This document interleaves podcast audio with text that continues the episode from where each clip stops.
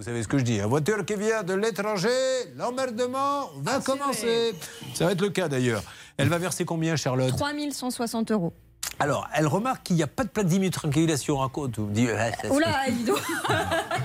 Mais voyez, Bah, le voulez un gros petit verre avantage que j'ai par rapport aux autres, c'est que ça, ça ne sera pas repassé. Alors Non. que quand il y en a un qui bafouille, je le mets en boucle. C'est Oui, la vie. parce qu'on sait très bien que Xavier Cassevé qui est corrompu. Mais, mais c'est un- c'est surtout, c'est surtout un faillot.